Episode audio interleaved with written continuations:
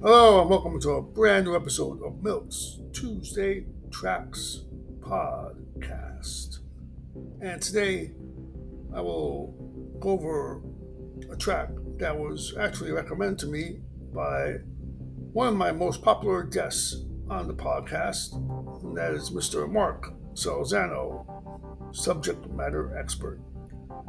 And the track of today is called The Bazaar. Not bizarre like in B I Z A R R E. No. The Bazaar like in B A Z A A R. Yes. And this is a track from the band called The Tea Party. I actually covered a track of theirs earlier on in a previous episode. I will actually include the episode number and the track listing in the show notes. So if you want to go back in time and check it out, definitely go ahead. Now, this track is is a pretty uh, cool track, I I say.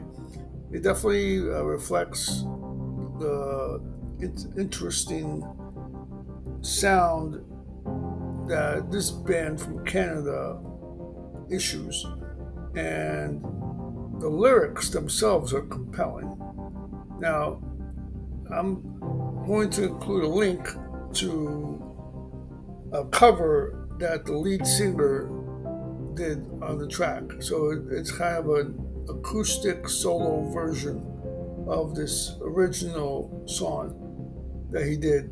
And from what I gather, it's a more recent cover version, uh, based on just how he, you know, how he looks here. Um, now, in this uh, video, you'll see he, he's, you know, he's a little older now. Um, now he has also grown some facial hair, so that's noticeable.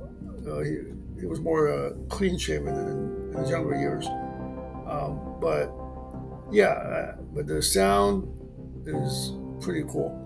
Now, as to their style and many of their songs, the this track has kind of a Middle Eastern, I would say, influence to it.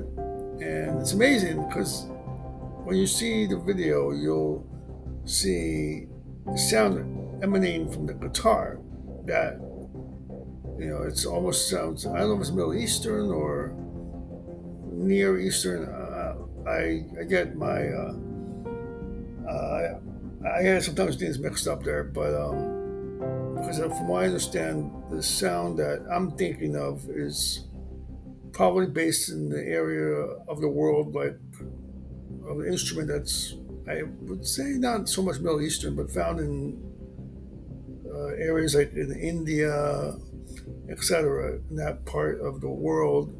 So I'm thinking of the sitar. So that's how, to me, to my ears, the guitar work sounds in this, for this track. And so that, I think it's pretty cool.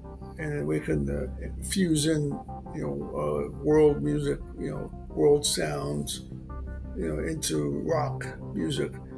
And so that's there present. Now the lyrics, which I will include a link here in the show notes, are pretty impressive too. The, the song seems to revolve around this lady of that the singer, or I mean, the or yeah, the singer or the writer is thinking of, and uh, it's very picturesque too. You'll see what I'm talking about when you, you just.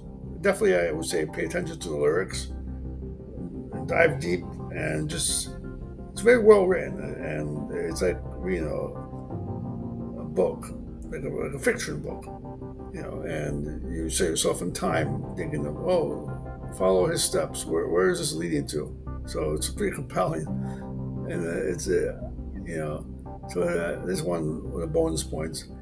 And also, I would say, in this cover, uh, it's pretty neat because the strength of the vocals are s- strong, and it's throughout the song, and actually it leads to a crescendo toward the end.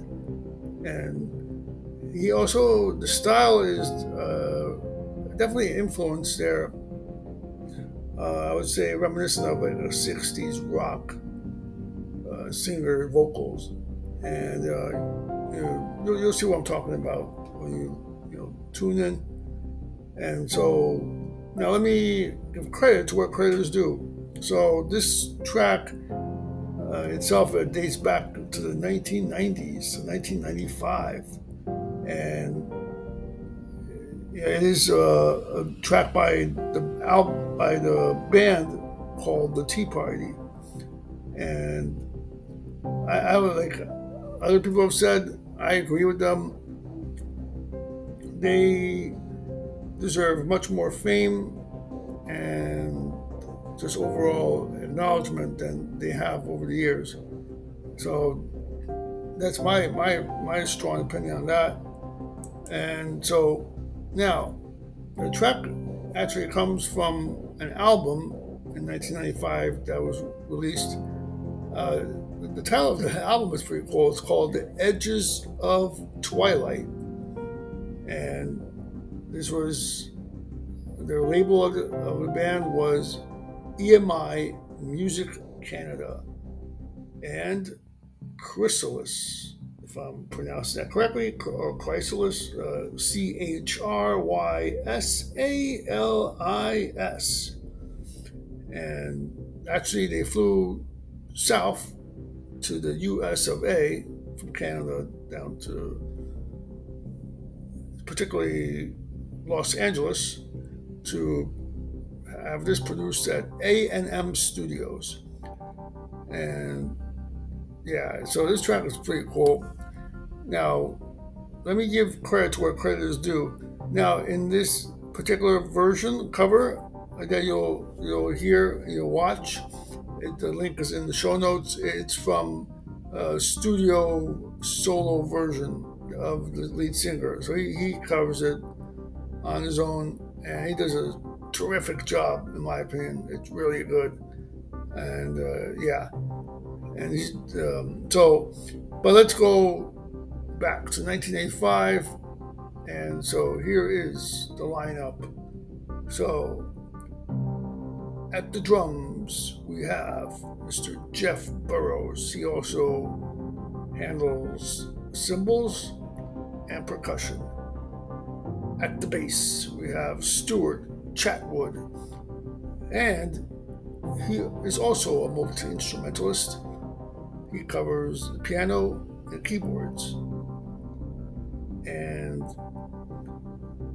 last, but definitely not least, we have the lead singer, and he, and he is the, the guy who handles, in this version, you know, the whole enchilada, so to speak, of covering it. Uh, Mister Jeff Martin. Uh, he's a guitarist. Of course, lead vocals, and also handled production work as well. He had his hand in production work at the A and M Studios. So that is all, folks. Thank you so much for tuning in, and definitely check this song out. And as always, keep on rocking on.